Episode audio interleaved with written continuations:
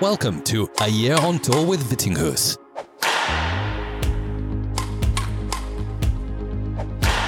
Here's your host, Hans Christian Vittinghus. Hello, guys and girls, and welcome back to another episode of A Year on Tour with Vittinghus. In today's episode, I will give you an update on what's been going on for the past couple of weeks for me since I did the latest episode. I will also chat a little bit about the latest revelation in the world of badminton, the new crazy spin serve, and in the end, I will answer a couple of Patreon questions.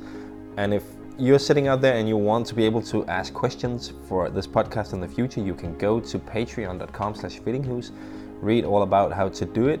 You can also get other cool benefits like game feedback or video messages for you, your team, or your club, whatever you want. So go check it out on patreon.com slash vittinghus.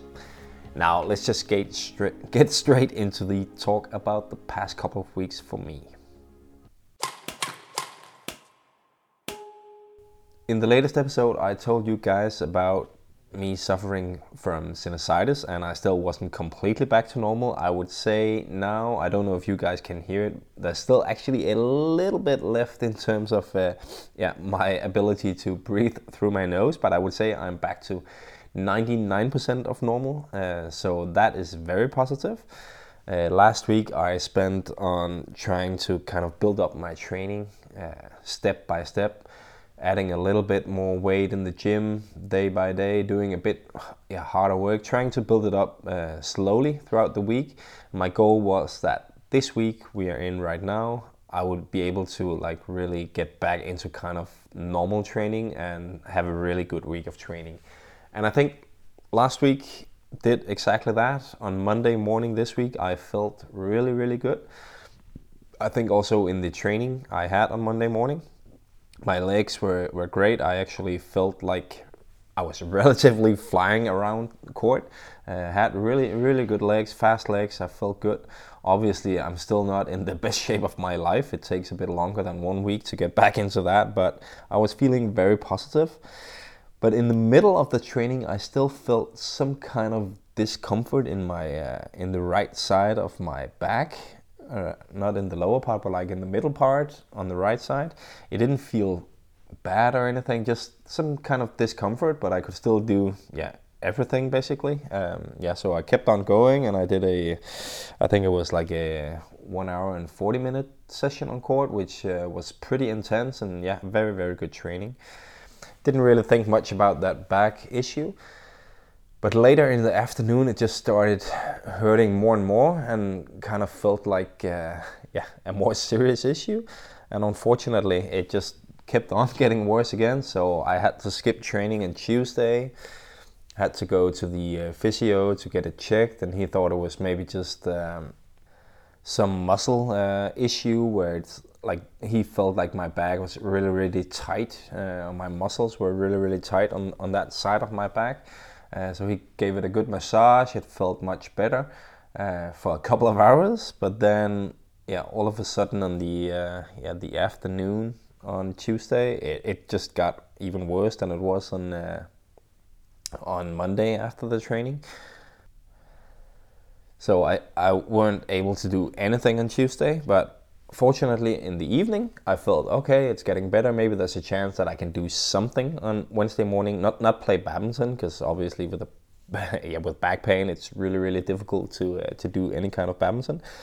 But on wednesday morning after a good sleep i felt like okay it's it would be okay to go do a little bit of biking uh, just on a, like a stationary bike in the in the gym so I went and did that for 40 minutes, nothing crazy, no intervals or anything, just 40 minutes at a uh, like a moderate uh, speed. And that also felt okay. Uh, but then again, a couple of hours after that, it got worse and worse. And like, yeah, yesterday in the afternoon was really, really bad. Uh, I barely could walk without pain. Uh, so today I'm gonna go see the physio uh, again.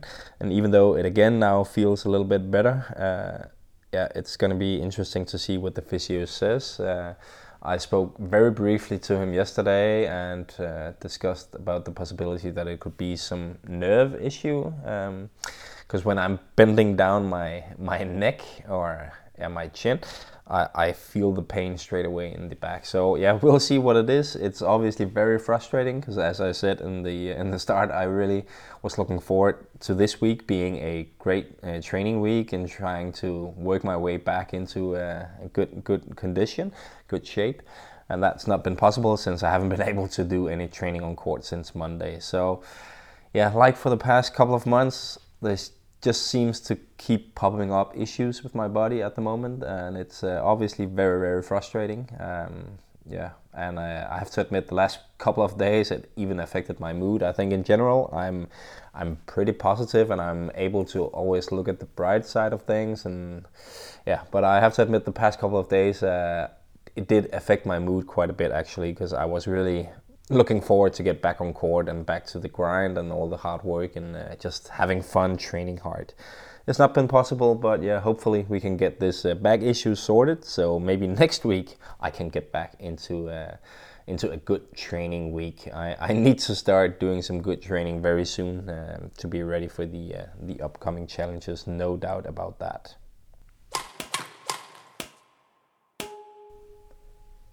So the past couple of weeks haven't really been exactly how I imagined it would be, but one thing that has been really uh, talked about a lot in the world of badminton for those two weeks is the new crazy spin serve. And if you guys haven't already checked it, you should go to YouTube where we discussed it on the Badminton Experience, but also you can check out the Badminton Insight channel or Tobias Wadenka's channel. Uh, they have two really good uh, videos about this crazy serve, also how to do it and why it's so impossible to return. And to explain it very shortly, there's a guy from Denmark called Markus Rindshøj who used it at the Polish Open, where he is uh, he's pre-spinning the shuttle before he hits it in the serve, which which adds an, a crazy amount of spin to the shuttle, which which makes it so so difficult to even just get back in play. Not not even being aggressive or anything, but just get it back in play. Even the opponents tried sometimes to just make a normal high lift, and it will go two meters out of the side because it's almost impossible to hit it on the cork. Uh, you you hit it on the shuttle uh, on the feathers because it's it's spinning so much. It's a crazy serve, and it it apparently seems like uh, Choi from uh, Korea, one of the best men's doubles players, already used it a few times as well in the Korean League, also in Australia Open last year. But yeah, it has really spread now the news. I know a lot of players around the world are looking into how to do it and, and trying to to master it. It's not that easy to master, but it is something everyone can do. Basically, you just have to be able to spin the shuttle and then hit it in the uh, in the correct way. And learning how to spin the shuttle is something every, any, anyone uh, can do. I think it will be made illegal, or at least there will be some altercations to the to the service rules uh, in the future.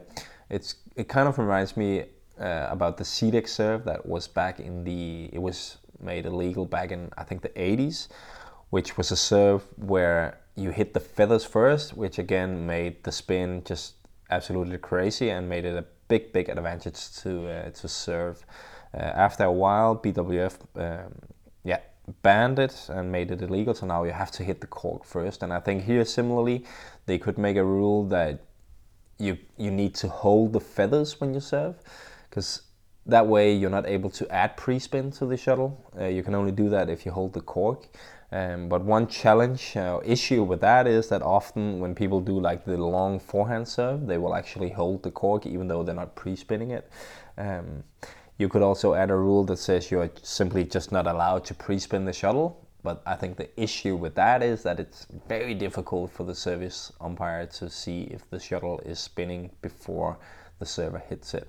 But anyway, I actually uh, contacted uh, both the president, Poul-Erik but also a few other guys from BWF who are in the uh, in the council and other uh, important roles. I also contacted the uh, the athletes commission to make sure that they are at least looking at this, trying to figure out how to deal with it. Because when you watch that video of Markus Rindshøj in Polish Open, when he serves that serve and when he succeeds with it, Like there's literally no rallies at all, and that's not a road we want to go down in badminton with no rallies at all. It's already too much just serve and return in in doubles, I think. Uh, and yeah, if like who wants to watch a match where it's only serve and people cannot return it? Of course, maybe it's fun the first time uh, because it's it's so unusual, but in the long run, it, it has the potential to really kill the entertainment value of the sport and also like is it fun to play that way? I don't think so. And I believe that people will start to master it. And when they do, it will have a huge impact on the game. And now the Olympic qualifying period is about to start, so we can really see some crazy, crazy results if uh, some not so good players start controlling or mastering this serve before some of the uh, the better players do. And some of you will probably think like, why ban it? Why not just uh, figure out a way to counter it. And that is also, uh, of course, an option. But I'll just have to say, like the amount of spin in that shuttle. Anyone who's ever tried to like get back a really like spinning net shot knows how difficult that is.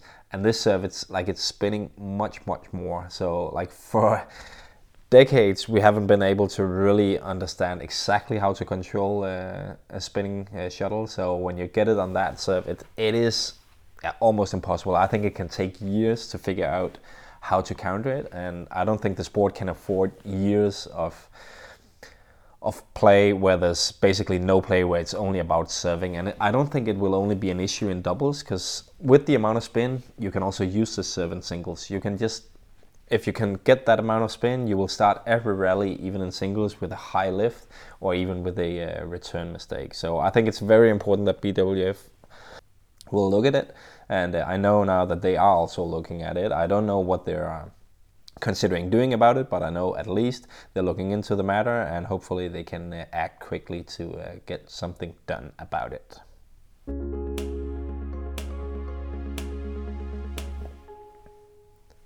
All right, let's uh, move on to the couple of questions from my patrons. I have one from Vicky who's asking if I'm going to be a commentator at the Olympics again. And to be honest, I don't know. Uh, I think it depends on a few things. I would definitely love to. I really loved it the last three times when I've been the uh, yeah, Olympic commentator for our national TV here in Denmark. Um, but it's not certain that it will be the same TV channel who gets the rights for badminton. The rights are usually shared between our two biggest TV channels here and I know they are often fighting about the rights for uh, for badminton. They actually draw lots about who gets to pick first. Um, so like they share football and handball because those are the two most popular um, sports. But after that, they draw lots about who gets to choose first which sport to uh, to uh, uh be able to broadcast. And for the past uh, three times, it's been uh, yeah, DR, which is the channel that I've been working for, who, who won the rights, and they chose badminton first. And I'm pretty sure uh, TV2, who is the competing channel, would do the same. Because with badminton, we have a lot of athletes playing, we have a lot of matches, so you are secured a lot of TV time. There's always a chance of winning medals. Obviously, again, with the Viktor, we have a very good chance, and also a few outside chances uh, with some of the other players. So I guess it depends on if, if the same channel wins the uh, competition of drawing lots, uh, then there is a chance I will be a commentator. Uh, I'm sure they will uh, they will ask me again, but it also depends on uh, my wife's plans uh, for the summer. She is obviously often quite busy during summertime with her horses and her dressage. So yeah, we'll see. I cannot guarantee anything yet, but I would definitely love to. And Vicky is also asking if we buy tickets, which days did I enjoy the most? uh, and says that like the tickets for the finals are very expensive. Um, well, I would say I obviously enjoyed all the days. Definitely, if you can get a ticket, you should just get it. Uh, it just has a special vibe over the Olympics, so I would get any ticket. But looking at the schedule, I would definitely say the uh, there's one uh, session with all the men's singles quarterfinals and also the bronze medal and final a bronze medal match and final of the mixed doubles. That's all in the same session. That would be my favorite sessions. I obviously I'm a, men's singles uh, nerd. I enjoy that the most, and uh, always a big events quarterfinals day is uh, my favorite because you get to see a lot of different players. You get to see different playing styles, and it's high, high quality badminton because players are already accustomed to the uh, environment in the hall and everything. So I really believe like quarterfinals, there's a lot of stake as well. Uh, at stake, you get if you win, you get at least yeah, you get two chances to win a medal because you have the the semifinal. If you win that one, you get a medal, and if you lose it, then you will also have the uh, the bronze medal match. So the quarterfinals, there's a lot of, at stake. It's high quality badminton. So I would go to any any quarterfinal day, but preferably for me, the one with the uh, the four men singles and the uh, the mixed doubles uh, uh, medal matches.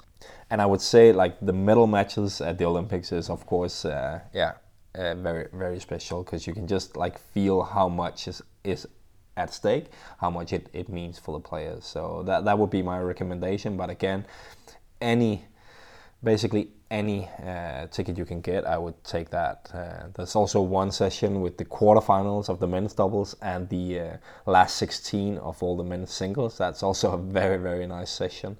Um, yeah, so there's lots of uh, good ch- sessions to choose from, no question about that. Another question is from uh, Mark, who is uh, saying a bit of a fun one, perhaps, for me as the uh, Forza representative, uh, because I am working as a social media manager for FZ Forza. He says, Mark, that they were watching the Orléans tournament and he and some others were wondering why if is Forza branding only on trash cans? And I have to say, Mark, I have absolutely no idea. Um, the way Forza works is that like Forza is a Danish brand. The main office is here in Denmark. But what they do in France, what they do in uh, Sweden, what they do in Germany and England, uh, yeah, all the other countries is run by the uh, the offices in those countries. Um, so I'm not really in over the decisions in terms of what they do in uh, in Orléans. It's the uh, the Forza representatives in uh, in France who is uh, who's doing all of that. Um, and again, also I'm just a social media manager. I'm I'm actually only hired on a, a 10 hour a month deal right now.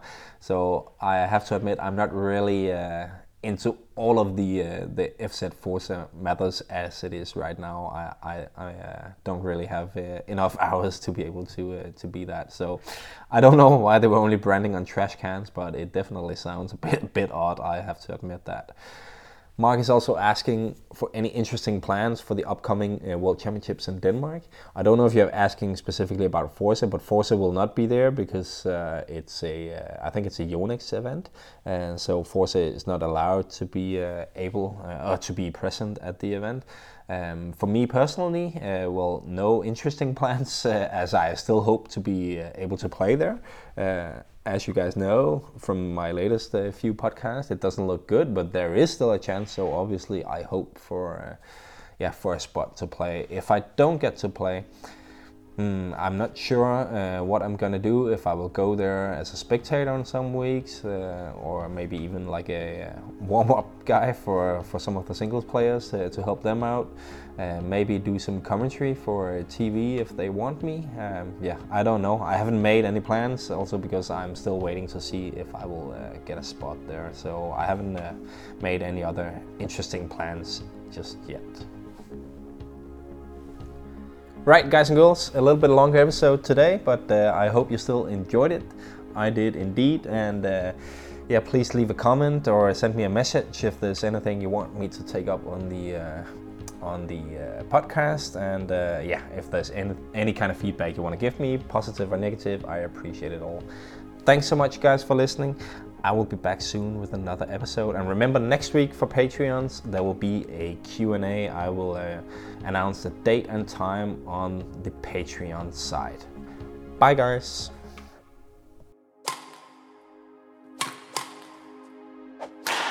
Thank you for listening to A Year on Tour with Vittinghus.